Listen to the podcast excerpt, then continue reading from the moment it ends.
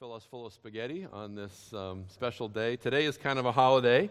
Um, I guess it's really a holiday if you live in Cincinnati today. Um, might seem kind of special, but I'm not referring to a football game. I'm referring to Valentine's Day, which of course is not today. Today's kind of Valentine's Day Eve, so technically it's tomorrow. I know that most of you are, are attending today's uh, romantic youth fundraiser lunch that we will have, and so for us it is Valentine's Day. So I thought um, Hey, while we are doing this series about our emotions and uh, uh, why the Lord gave them to us and how they fit into our lives, why not take a Sunday and take the risk and talk about the emotion that we call being in love? So, this is going to be a little different uh, emotion, um, kind of specialized. There is a PowerPoint up there somewhere, Austin. There it is. I told him that because I worked really hard to make it look all romantic and everything. Um, but this, this feeling definitely fits into the category that we are talking about. Uh, like the other emotions, uh, the in love emotion um, does communicate value or importance. Uh, of course, it's also very relationship driven.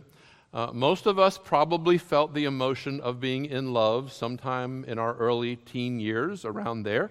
Uh, it may have recurred many times since then. I don't know. If you are married today, there is a good chance that, that this emotion played a role in what transpired and in that decision. Um, when you're in love, uh, it usually involves uh, some kind of fixation on a member of the opposite sex. And you want to see this person, you want to be with this person, you want to be around this person. You know, whenever you turn a corner, you're hoping to run into this person. And whenever you come into a group of people, you scan the group to see if if this person is present. And if they're not, then you're really bummed out. You feel really excited whenever you're around them. Your heartbeat goes up a few paces. You know, it's a powerful attraction.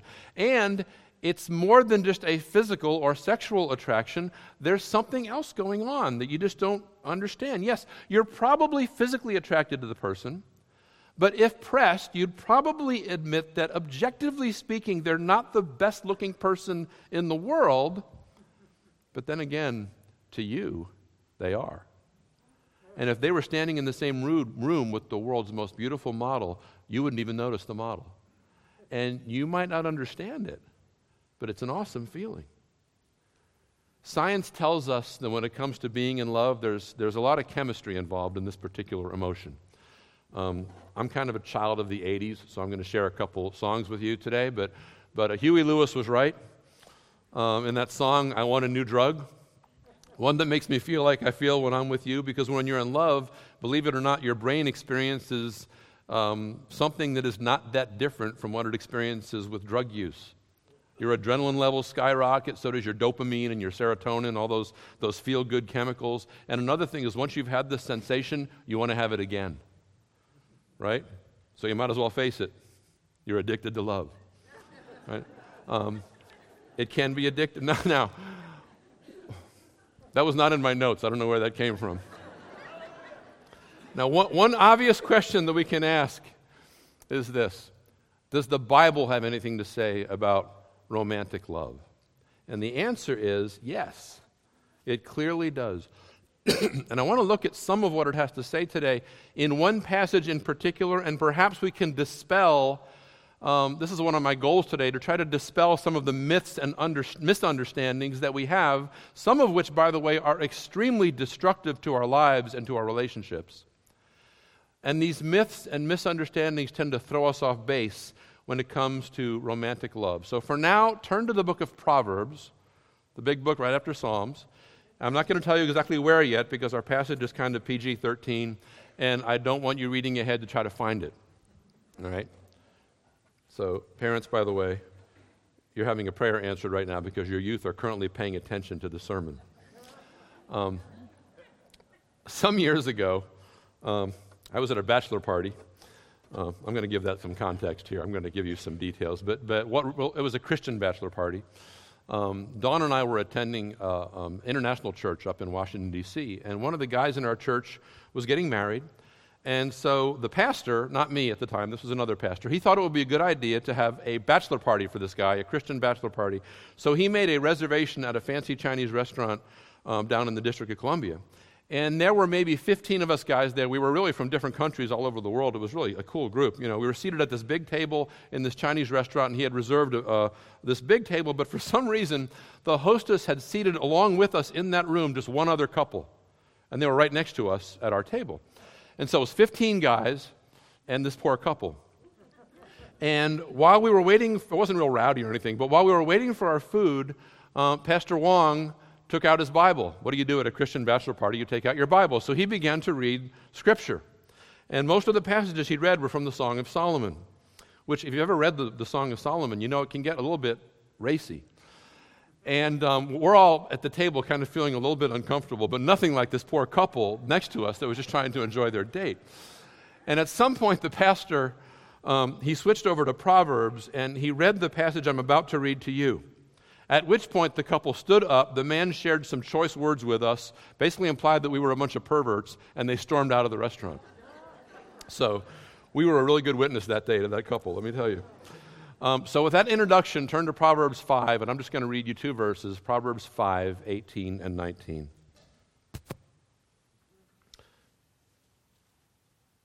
Proverbs 5, 18 and 19. Let your fountain be blessed and rejoice in the wife of your youth a lovely deer, a graceful doe. Let her breasts fill you at all times with delight. Be intoxicated always in her love. We'll stop there. Now, parents, we will, we will keep it pretty tame this morning, okay? But obviously, this is a very sexually charged passage. And there are a couple of good reasons for that. For one thing, the feelings involving romance and sex, physical attraction and being in love are often very intertwined in our experience. And guess what? When they're referred to in Scripture, they're intertwined there as well. It only makes sense. But if you step back and, and, you take a look at this whole chapter, what you'll see is that what we have here is an older man telling his younger son how to avoid, how to avoid the deadly trap of committing adultery. That's what this whole chapter is basically about. And before we go any farther, let me, let me say that I realize that some of you may have been through this pain at some point in your marriage or in your life. And if you've dealt with that, please know that adultery is not the unforgivable sin. It is not beyond where God can restore, but it is a very painful thing to undergo. It's a very difficult thing to deal with, and you don't want to go there. And one of the ways for this young man to avoid adultery, and for us, whether men or women today, to do that, is to take note of passages like this that might end up being rather explicit, eh, but to take them seriously. And this is serious. It's a reminder that the Bible sees sex as a good and godly thing. He invented it, but that it is only to be pursued within a committed covenant relationship, marriage, between a man and a woman. In fact, these two verses taken together really form kind of a double edged sword that can really kind of destroy, really carve up some of the myths and lies that we tend to believe about love, sex, and romance. And the first myth or lie that I've already alluded to is this one that God doesn't care about romantic love. That being in love is kind of a, sometimes we Christians tend to spiritualize everything, you know, and we think of being in love as a kind of unbiblical or sub Christian idea because real godly love, after all, is a choice. It's an action. It's a choice that reflects you want to act for the good of the other person. It doesn't depend on emotion or sentimentality or worse yet, hormones, right? And that's true. I affirm that. But while it is true that the deepest and most honored kind of love in the Bible is is that unconditional love that we read about in, in 1 Corinthians 13, that, that commitment that is re- represented by the Greek word agape. That is, is, but that's not the only kind of love that the Bible talks about. The Bible talks about other kinds of love. There, there is a friendship love, for instance, that in marriage becomes kind of a, of a soulmate love. And yes, there's a romantic erotic love. And even though the Greek word that represents this love, eros, doesn't itself appear in the New Testament, there is a whole book of the Old Testament that is dedicated to its delights, and that's the Song of Solomon. I don't know how many of you have read this book of the Bible. Maybe you'd like to take a look at it this week. You can read it through with your spouse tomorrow if you'd like to, on Valentine's Day. But when, if you do that, you will see that it is more than just ancient Near East erotic poetry. These two people are in love. They're in love. They dream about one another. And, and in the woman's dream in chapter 3, she's going around the city looking for her beloved and she can't find him. And she's going to all the streets and the squares and she's asking everyone, Have you seen him? Have you seen him? Have you seen him? But they haven't. And she's all bummed out. There are other times when this couple, they're kind of trying to peer through the lattices, trying to catch each other's eye. In short, they have a crush on each other. And this kind of desire is not ridiculed or minimized, it's actually celebrated. It's a wonderful gift from God that two people could feel this way about each other. And it's all the more amazing when you consider that in most cultures throughout much of history, marriage has not been looked at as a terribly romantic arrangement. Really, it was often seen uh, merely as the, the vehicle for producing children or as a hedge to, to help people discipline themselves to not be unfaithful. And of course, in the, you know, among the real rich people in the upper classes, marriage was often used to form family alliances or to secure money or land or social status or political power, things like that. But here's God in Proverbs 5 saying, no, that won't do. He's saying something very different. He's saying, hey, fall in love with your wife. Fall in love with your husband. Be infatuated with each other. Be intoxicated with love for your marriage partner. And just saying, just, just if we just stay with these two ver- verses here in Proverbs, the fact that God would actually tell us to do this is going to blow up two of the other more destructive myths or lies, what we often believe. The second lie or myth says this when the magic's gone, it's time to move on. There's a lie from the pit of hell. When the magic's gone, it's time to move on. You know what? Those of you who have been through pre marriage counseling with me, you know that in the very first meeting, I, I do a drawing, and I'm not a very good artist, but I, this is easy to draw. So I draw you a picture of a wedding cake. And that cake has three layers in it representing the three different kinds of love. And this romantic love that we're talking about today, uh, I, will, I will I'll say that's the top layer. And I'll always say, look, it's, not just the icing on the cake, but it forms the whole top layer. And romantic love works really well as the top layer of the cake, but it makes a lousy foundation. And unfortunately, a lot of couples try to build their wedding cake upside down. They try to build their love life upside down by using romance and sex as a foundation. And young people and single people who are here today, a lot of voices are telling you to put either sex or the emotion of being in love in the driver's seat. To put that on a pedestal and make it the foundation for how you make choices about your romantic life. But listen, this emotion, glorious though it may be, cannot sustain the weight of a successful marriage relationship. It can't. It was never meant to do that. These neurochemists the guys who know about all the dopamine and the serotonin and all the, you know, the feeling of being in love and all that, they estimate that the human brain can sustain that condition for a maximum of two years. And so, if you've been building your marriage relationship on that feeling of being enthralled with love for one another, when you come to the time when the chemical levels start to drop and life together maybe loses some of its other glitter as well, you know, because you got kids running around and that sort of thing, then you will probably assume at that point that something is very wrong with your relationship and, and you wonder whether you made a terrible mistake.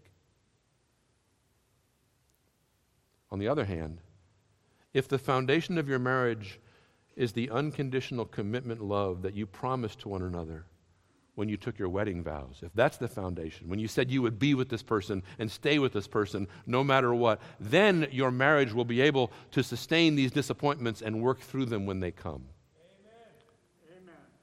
Notice that verse 18 says, Rejoice in the wife of your youth. It does not say, Rejoice in your young wife. Now, again, look, the whole passage here is in the context of avoiding adultery, right? What we might call affair proofing your marriage. That's what this is about. And this seems to be immediately addressed here to a younger man who is in that phase of life Maybe he's in his 20s or 30s where his, his physical urges are still very strong. And perhaps there are times when he finds himself in the company of other women who are not his wife. And today, for us, men or women, that might include at work or another location where, where maybe people tend to be a little bit more dressed to impress and they're looking pretty good. And we have to work pretty closely with them, and there's a temptation to form an attraction as we spend time together. And then at the end of the day, the person goes home to his or her spouse who is not all spiffed up and maybe hasn't even fixed his or her hair. And there are little kids running around. And the atmosphere is less than romantic at home, whereas it's so stimulating at work. But this is also applicable to an older husband and wife and to this young guy when he grows up. And, you know, husband, when you get to the point where you, you realize that, that neither you nor your wife are getting any younger, right? She's no longer built like a Barbie doll. But to be honest, she probably looks a lot more like Barbie than you do like Ken, right?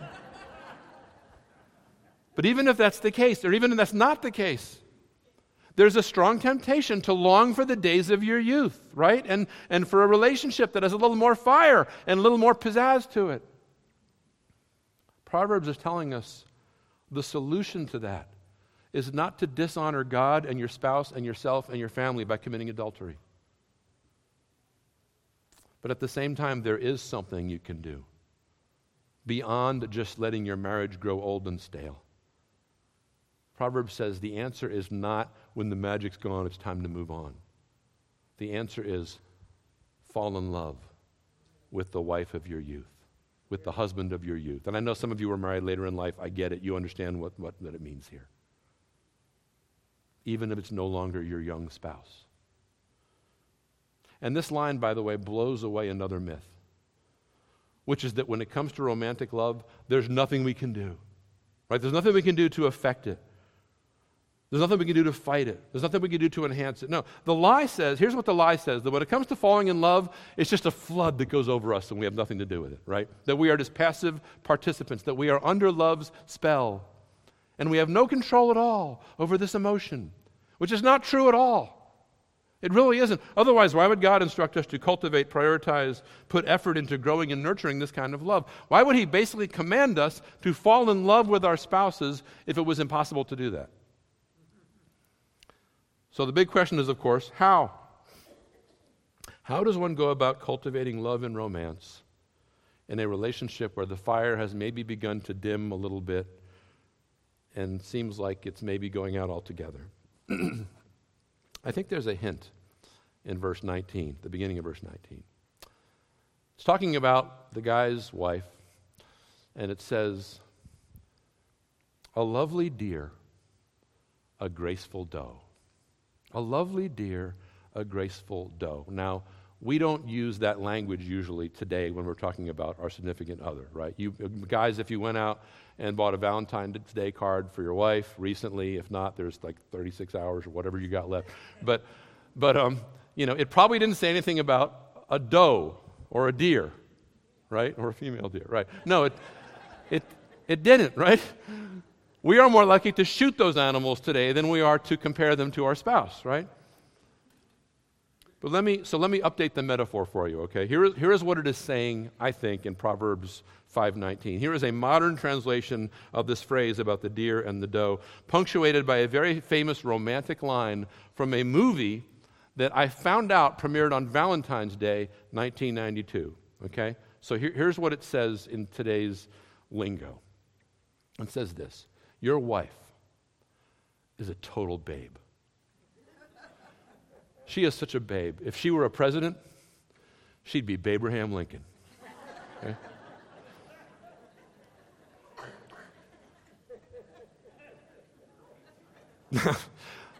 I would not say that in marriage counseling, okay? But, but do you know what's going on here? That's kind of silly, right? But, but this is an invitation to get your eyes off of the temptation and get your eyes off of the distractions and off of your regrets and off of your disappointments. And get this consider the excellencies of your wife or your husband. The person that you walk down that aisle with, the person who gave him or herself to you, trusting you for whatever the future would hold, even if that was many, many years ago. I want to share something with you today that I found online. Um, some of you may be familiar with the name Ray Ortlund. Uh, Dr. Ortlund is a pastor in, over in uh, Nashville, and he's the founder of Renewal Ministries. And, and, Ray and his wife Janie have written two letters, and you can find them online. Uh, um, they, are, they are written um, to, a, to a, a, man and a woman. Um, Ray's wife was written to the man, or Ray's letter is written to the man, and Janie writes to the woman. And, and these, this man and woman that are to receive the letters are at the point where they're considering being unfaithful to their spouse. And this is from the letter that Ray writes to the man. Um, uh, but it's applicable to both sexes. I've shortened it some. If you'd like to see both letters in their entirety, um, you can ask me or I can get it for you. You can just Google Rejoice in the Wife of Your Youth, what it says here in Proverbs, and it'll be one of the first things that comes up. I got it off the Desiring God website initially. But um, here, is, here is what it says. This is, these are Ray's words in the letter to the husband. He says, No wife can remain young for long. Proverbs 5 wisely points out that she is the wife of your youth. However long you both live as husband and wife, she will always be that girl. Look at her. She is that girl you married back when you both were young. The passing years have no power to change that tender reality. She is still that girl who gave herself to you on your wedding day. She is still that girl who put herself in your arms. She could not have been more vulnerable. She could not have been more honoring toward you. Remember that. Dwell on that. Marvel at that. Think back even further to how the two of you started out. Remember what happened when you began dating, fell in love, got engaged. The wonderful, crazy romance you experienced together was one of life's great privileges. It wasn't just your hormones at work, it was the very flame of the Lord, Song of Solomon 8 6. A sacred fire he himself ignited for your joy and his glory. What you two had going back then, you can have it back. And even better, because you're more mature now more focused, more settled. But the way you two used to walk and laugh and talk and dream together because you just liked each other, go back there again. Your youthful romance was no foolish illusion, it was real. It hinted at the ultimate reality, the eternal love story of Christ and his bride. Your love story is worth fighting for.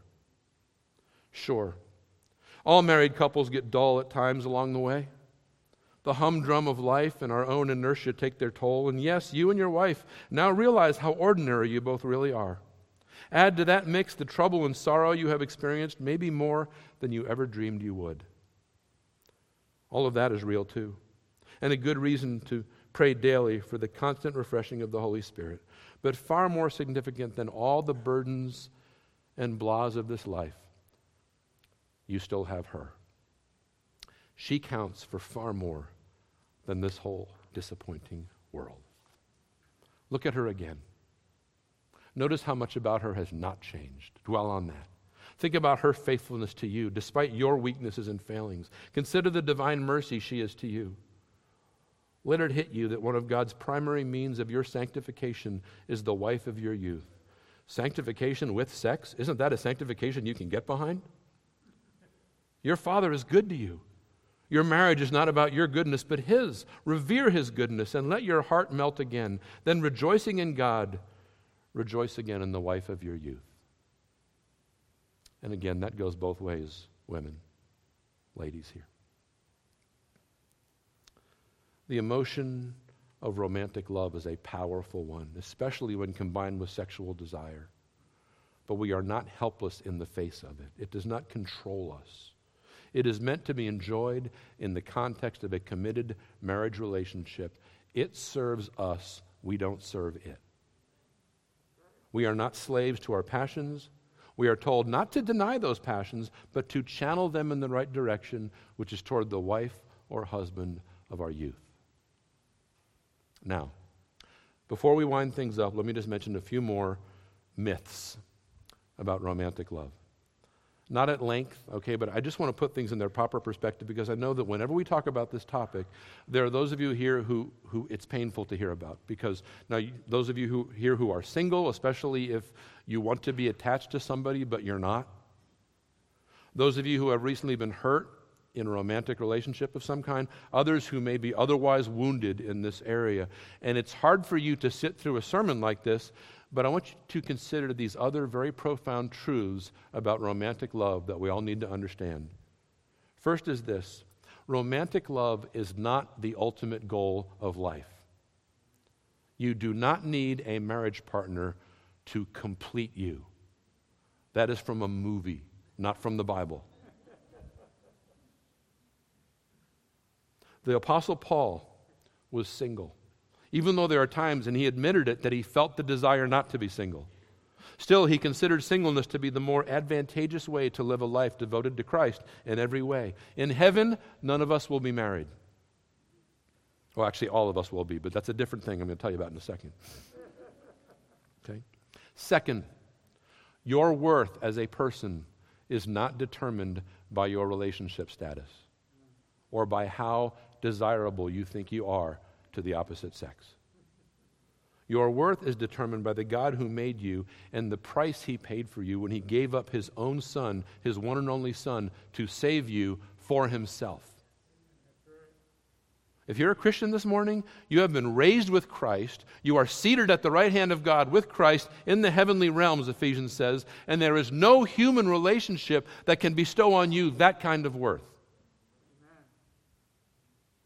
And lastly, romantic love as powerful and passionate as it is, does not exist merely for its own sake. It is a pointer to something else, something better, something more intimate, more passionate, and more blessed. The language and the ideas that we often associate with that romantic, passionate love are, in many places in the Bible, actually used to describe the love of God for us. Did you know that? And, and the pursuit that he undertook in order to win us back for himself. The best book in the Bible to go to if you want to see this is the Old Testament book of Hosea, where God, especially at the beginning of that book, where God is pictured as a jealous husband who buys his unfaithful bride back from slavery to the other gods who have become her lovers.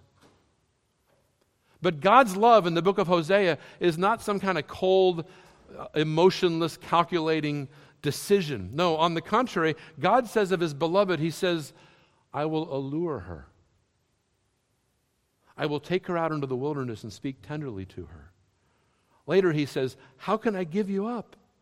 My heart recoils within me. My compassion grows warm and tender. This is not merely you know, faithful commitment love. It is that, but it is also the passionate love of a husband for a wife. He never stops dating her, he never stops wooing her, he never stops trying to win her back. That's God. And it's really funny to me that hundreds of years ago, when these theologians they were so scandalized by the idea of the Song of Solomon perhaps being about a real man and woman who were in love with each other. And so they made the whole thing symbolic. And they said, well, this is really about God and his people. But think about this what if it is about God and us? Isn't that even more scandalous? I mean, really, that God's love for us would have anything to do with that kind of romantic pursuit? But it does. It does. God rejoices over us. Just like the words we see here in Proverbs about rejoicing in the wife of your youth, Isaiah says, As the bridegroom rejoices over his bride, so shall your God rejoice over you. And it's even more amazing that God feels this way about us because let's face it, we, we, are not exactly the most attractive thing out there. No, we are not a babe, you know, as, as the language I was using before. We are, we are tainted. We are corrupted. We have contaminated and ruined ourselves. We are damaged goods. And just like Hosea's wife up there on the auction block, we have been unfaithful to God. We've gone after lovers, our own gods. And yet, He bought us back. And now we know how He did that with the blood of His own Son. Jesus gave Himself for us, Ephesians 5 tells us, to make us the perfect bride without spot or wrinkle or any blemish. Do you remember the thrill, husbands, of watching your wife walk down that aisle. Or, wife, when, when your heart melted when you saw that, that, that goofy look on your groom's face when, as he, when he stood just dumbfounded at that altar staring at you? That was nothing compared to the joy and the love that is coming when we get married to God. Amen. So, in the meantime, are you falling in love with Him? Are you falling in love with Him? Does it thrill you that He rejoices over you with singing? Does your heart cry out with Psalm 42? My soul thirsts for the living God. Where can I go and meet with God? Where is He? I want to find Him. God didn't have to give us this fall in love emotion. It sure complicates things, doesn't it? He didn't have to do it, but He did. Did He do it merely to draw us together into relationships where we could make babies and form families? Or is He giving us perhaps a hint of something deeper, something more intimate, something more thrilling, more heart pounding, more joyful? To one day hear the voice of God saying, Come away with me, my beloved. Let's pray.